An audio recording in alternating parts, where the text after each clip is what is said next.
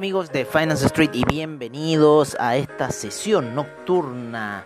Para saber un poco, estamos ya en el cambio de horario del día siguiente de lo que es plataforma. Yo creo que está bueno trabajarlo así un poco en lo que es en el horario de cambio de plataforma, empezar ahora todo el, el análisis en cierta forma. Estamos viendo un poco la caída que está haciendo el oro en este minuto. A ver cómo va esa caída del oro. Anda, cabro. Bueno, bueno, era lo que pasa es que habíamos dejado nosotros una activación del oro a, eh, en cierta forma, tratar de hacer un hedge para proteger ciertas posiciones em, de eh, de niveles de quiero ordenar un poco esto a ver tipo buy buy sell sell gold buy perfecto pero me falta aún el símbolo. Gold gold gold a ver si con size se arregla. Gold gold y símbolo. Ah no no pasa nada. Bueno acá lo tengo igual. Bueno habíamos entrado con unas órdenes en 1837 y esas cosas de la vida que ponemos ese sell stop y, y, lo habíamos programado en 0.5 entonces de repente estaba teniendo una ganancia mm, o sea no era considerable, pudo haber sido más, pero se había activado bien. Habíamos dejado protegiendo esa situación y bueno, se activó, eh, borramos 0.45 em, lotes, sacamos para afuera, dejamos con 0.5, entonces estamos netamente hechados, ¿no? Estamos igual en esa situación. Eh, y ya va 19 eh, dólares abajo esa situación de 0.05 en el oro que habíamos dejado. si hubiéramos tenido esos 0.45 más, sería más, sería ya ciento y tantos dólares más. Eh, pero bueno, así es el trading. Estas cosas suceden, ahora está empezando el mercado asiático y está golpeándole fuerte al oro en este minuto. Principalmente el oro hoy día se fue a la baja por los resultados de el PMI norteamericano. El PMI norteamericano hoy día, a la hora que cayó el oro, que fue más o menos al inicio de la apertura de Wall Street, eh, tenemos los datos por acá.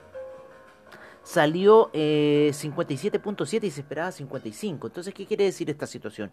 Que en cierta forma el, el, PMI, el, Producto Interno Bruto de Servicios, eh, está está bueno para una institución que con todo este encierro, esas cosas, se preveía mal, ¿no? Entonces, en cierta forma, está bueno. Y con eso, ¿qué pasa? Que incentiva la industria, incentiva todo eso, ya no se necesita el oro. ¿No? Ya el oro está en niveles de 1831, un nivel clave que llegó hoy día. Empezó bastante fuerte esa vela daily, que lo veníamos monitoreando un poco en la vela daily, y está perforando con la vela daily hacia la baja, pero yo creo que aquí va a ser el cambio de tendencia mañana y podría perforar un poco más para hacer un cambio ya alcista. Así que estamos viendo esta situación del oro que sigue cayendo, ha caído todo el día, eh, es como una lluvia nomás que cae hoy día el oro, así que se nos aleja, pero lo tenemos ahí hichado en cuatro horas, está haciendo figuras de, de Oliver Vélez hacia la baja, así que bueno, lo vamos a dejar ahí un poco, está retrocediendo y... Eh, debería parar, debería parar. Porque, eh, porque en cierta forma también el franco suizo está ahí medio, medio deteniendo su avance, que hoy día tuvo un avance gigantesco el franco suizo. Hizo una vela de 4 horas que duplicó a la vela eh, de venta que había sido las últimas 4 horas. Y la hizo del doble, así que la pasó hacia arriba. Así que para los que son estudiosos de Oliver Vélez, la situación es la siguiente, que se creó una vela elefante, elefantísima, y rompiendo los máximos de esa vela debiésemos activar eh, posiciones compradoras. Si no, eh, mejor que no. Así que si pasa el máximo de la vela de hoy, de esa fuerte vela de 4 horas y principalmente la siguiente vela que vino de 4 horas que fue un poco de corrección, deberíamos empezar a tomar posiciones compradoras. Quizá un poco lo que se está viendo aquí casi con el oro. El oro está ahí medio medio que ya que se activaron, que no se activaron las posiciones para vender y si se activaron, si ustedes ya activaron posiciones de venta, les decimos que las deben parar a niveles de 1840. Eh, sí, 1840, esas posiciones las deben de tener absolutamente, ¿vale? O bueno, echarse. echarse 2 a 1, 1 a 1, hasta que se les ocurra alguna idea, hasta que inventen la pólvora y decidan eh, salir de esa situación. Lo que estamos muy lateral es el mercado. El, el Nasdaq hoy día unas velas de alza, luego de baja. Eh, termina en niveles laterales, lo mismo que el DAX, que hoy día nos deshacemos de unas órdenes tóxicas y en cierta forma nos dejó un poco metidos. Pero bueno, ya estamos saliendo un poco de esa situación del DAX. En el Dow Jones eh, parece que se generaron buenas oportunidades hoy día. A ver, vamos a checar un poco la pantalla. Control T. Y claro, y lo que pasa es que yo me salí de esta operación, estoy viendo la operación del oro que está cubriendo un poco ese sketch. Y yo me salí de esa operación del oro porque igual estaba, cansado, si no... Estas cosas hay que monitorearlas, pero ya cayó buen nivel, desde estuvo 1837, 1832, cayó buenos niveles en un par de minutos. Eso es lo entretenido del oro. me entretiene el oro esa situación. Bueno, en realidad todo, en realidad lo que tú veas te entretiene. El Dow Jones hoy día también hizo unas figuras interesantes al cierre. El Nasdaq también hizo figuras interesantes en 15 minutos. Así que en realidad todo entretiene dentro del mercado. Qué bonita esa figura al final del cierre que se mandó el Nasdaq. Entonces hay que tener mucho ojo, muchas pantallas para estar viendo muchas cosas a la vez de toda la información que se genera. El DAX estuvo bastante fuerte en el alza en la mañana, como les comentábamos, y después tuvo una caída bastante lenta que lo llevó a la media de 200 periodos en gráficos de 15 minutos en el DAX. Así que sí, estamos un poco controlando el DAX. A ver, el Russell 2000 sigue con un camino fuerte alcista, el Dow Jones también en 4 horas muy alcista, el SIP también alcista, hoy día también se dieron noticias sobre el tema de las vacunas eh, ¿cómo se llama? Seneca, Astrix Seneca, una cosa así, de una empresa europea. Ya están todos a punto de tirar la vacuna, están todos ahí ya, Pfizer, eh, Biotech, Seneca, todos están ya a punto de tirar la situación de eh, lo que está pasando.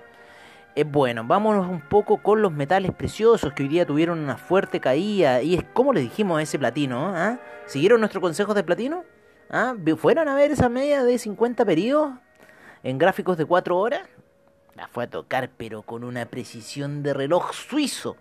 El, el platino. Qué bonita caída, qué bonita caída desde ayer, ¿no es cierto? De niveles de 955 eh, y hoy día llegó hasta la media de 50 periodos a niveles de 923 aproximadamente. Así que una muy buena eh, pasada para el platino.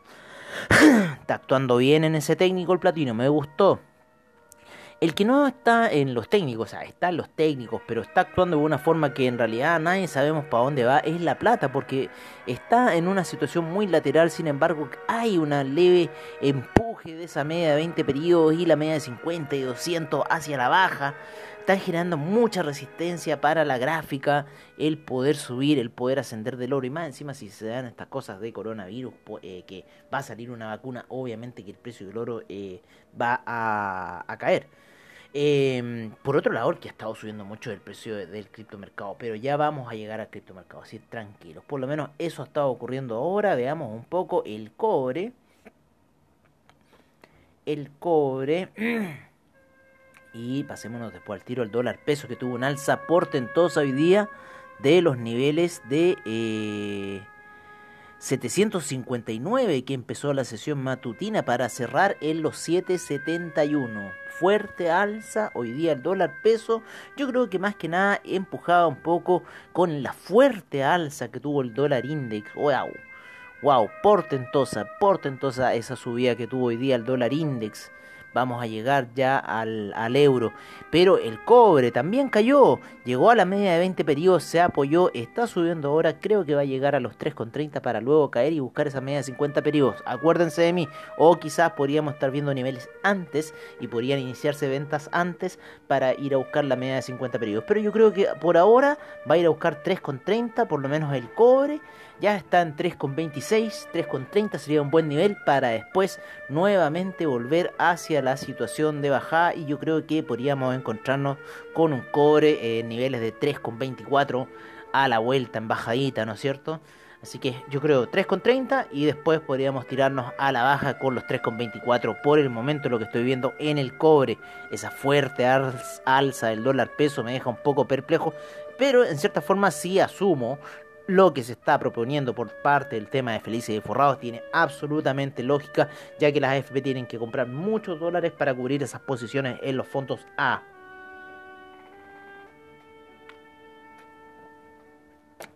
Así que toma cachito de goma.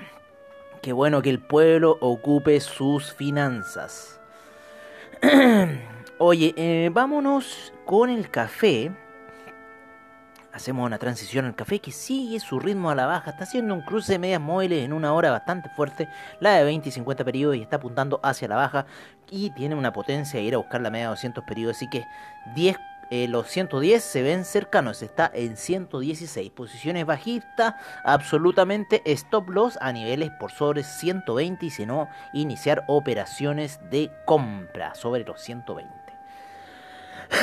ya, vámonos con los hidrocarburos. A los que nos gustan los hidrocarburos, esto en estado lateral alcista el día de hoy. La gasolina va con una línea hacia el alza muy marcada, lo mismo que el petróleo para calefacción, muy marcada, muy apoyado en la media de 20 periodos. Va lenta esta alza, va muy lenta, así que no tengan apuro de hacer operaciones. O sea, si van a hacer operaciones de scalping de 5 minutos, a ver cómo estuvieron hoy día los 5 minutos. Uf, estuvieron bravos, por lo menos para el BTI, bastante movido, bastante sin lógica. ¿no? no hay mucha lógica en estos movimientos que está haciendo el petróleo, por lo menos para mí. A ver, voy a verlo en 15 minutos. No, se entiende nada lo que quiere hacer el petróleo.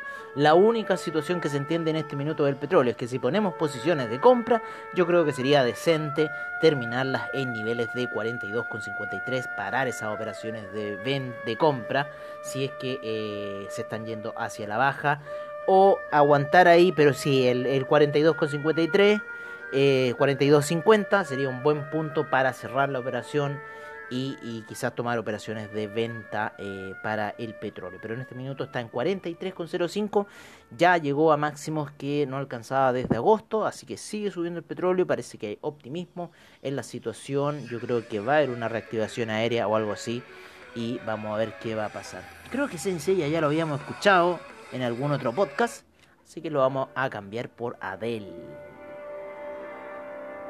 Hablando de podcast, el podcast de hoy va a ser distinto porque vamos a dejar una canción, ¿vale? Al final del el podcast, ¿vale? No sé cuál canción creo que iba a ser, yo creo que íbamos a dejar... Eh, We're not gonna take it de Twisted Sister, si es que no la toca aquí nuestra reproducción antes. Bueno, si dejamos esa canción, se la vamos a decir, Twisted Sister, bueno, este es el final del podcast, bla, bla, bla, y vamos a dejar tal canción. Para la gente que lo escuche por Anchor, Anchor se escribe A-N-C-H-O-R, Anchor, que es el programa, el, el, el, en cierta forma, el, ah, la aplicación con la cual podemos hacer los podcasts para ustedes. Eh, si ustedes lo escuchan por Anchor, van a poder escuchar la canción. Así de sencillo.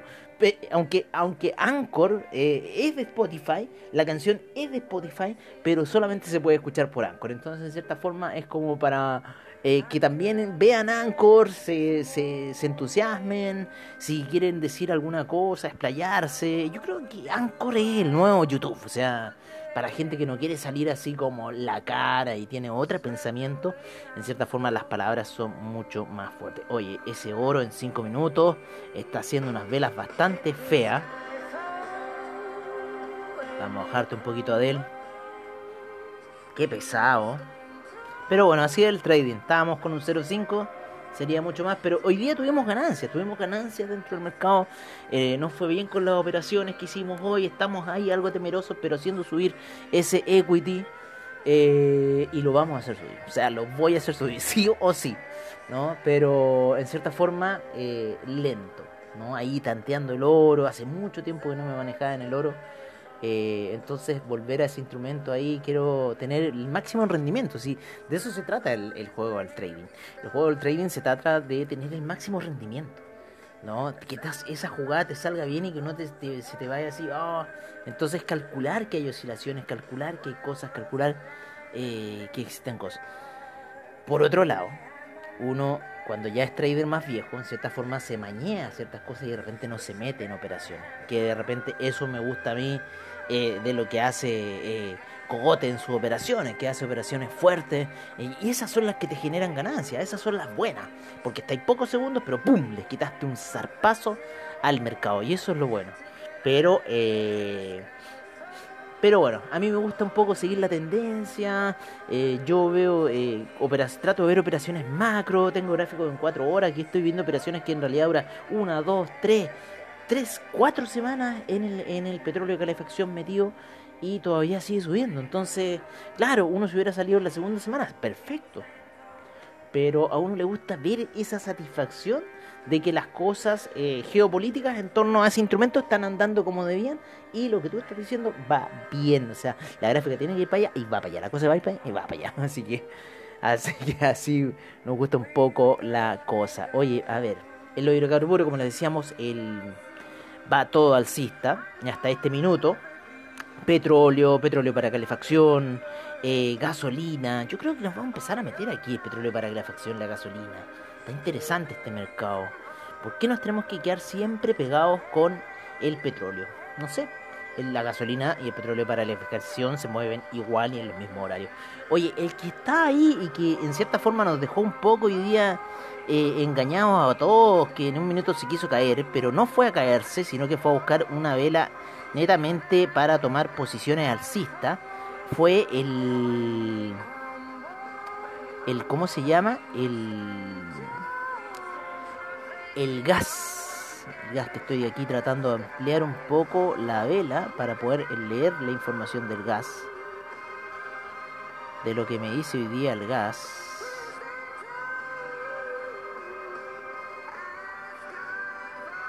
No me quiere decir mucha información el gaso. Esa, esa vela, pues gas. No.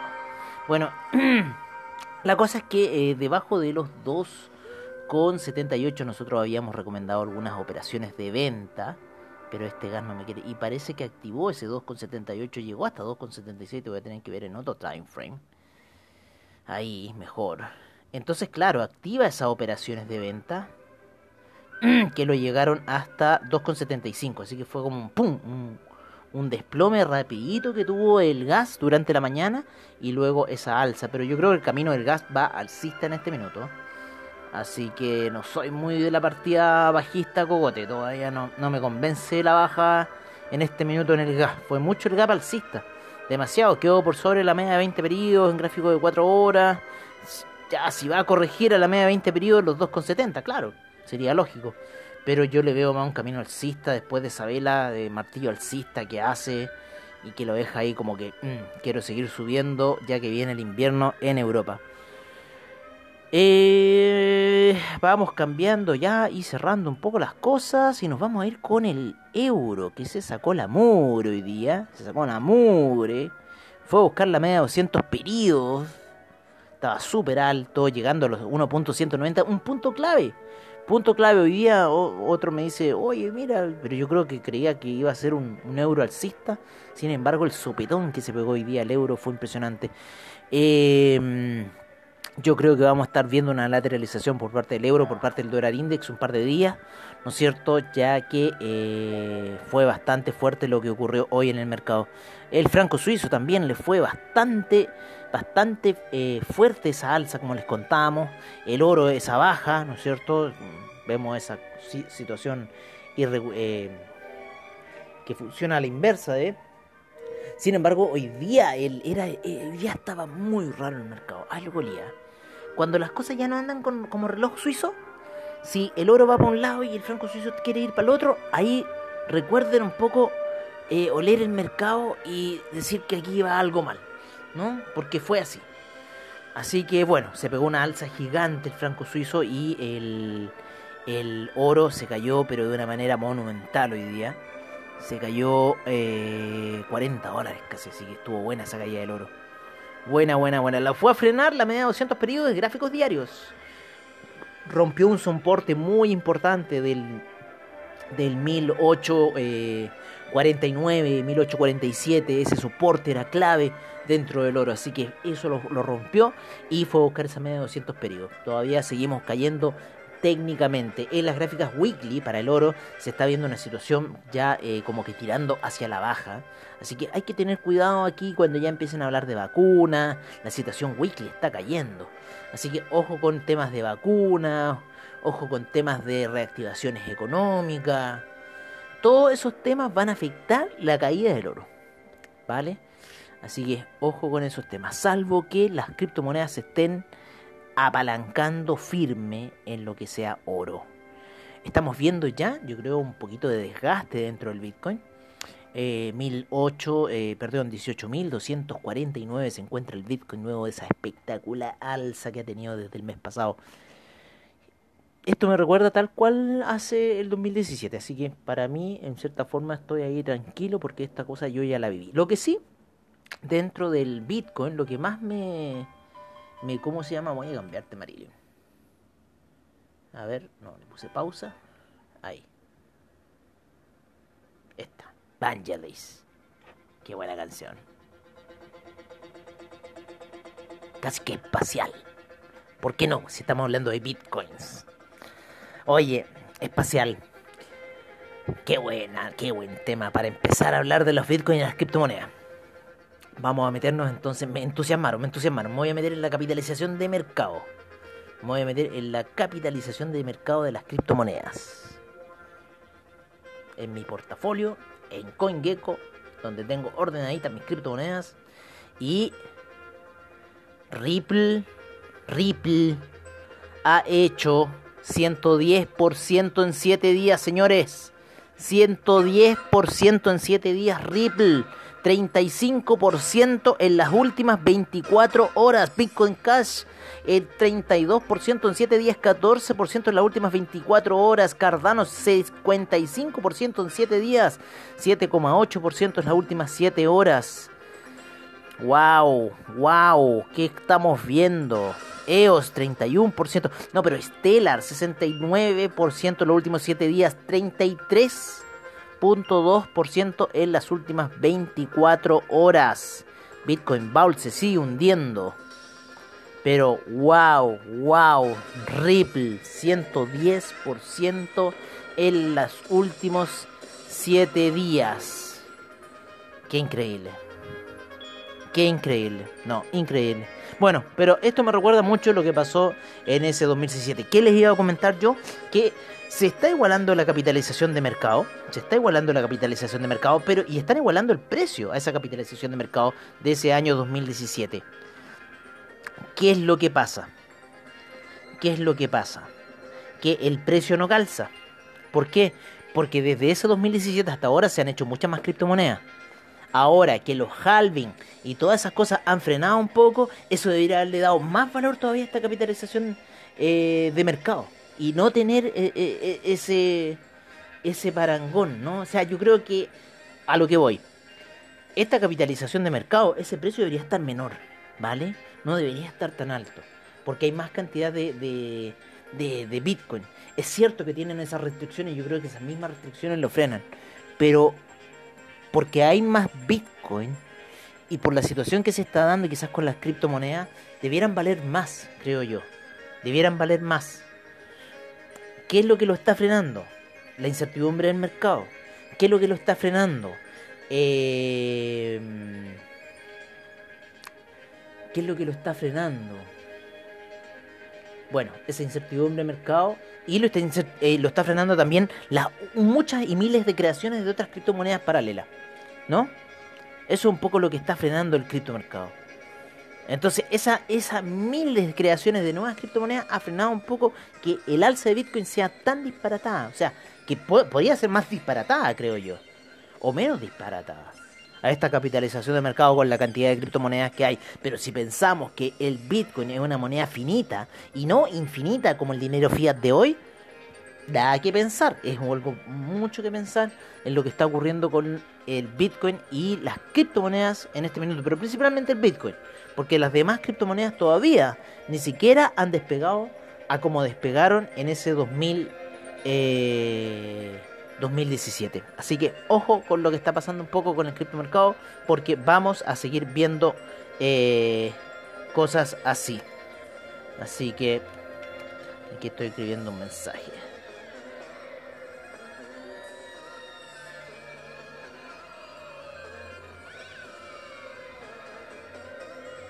Así que, así la cosa. Así la cosa. Oye amigos, yo creo que eso sería todo por ahora. ¿Cierto? Con esta magnífica canción de Vangelis nos vamos a despedir. Nos vamos a ver mañana en la sesión matutina. Y les deseamos un buen dormir. Nos veremos mañana en otra nueva sesión. Junto a nosotros en Finance Street. Hasta pronto.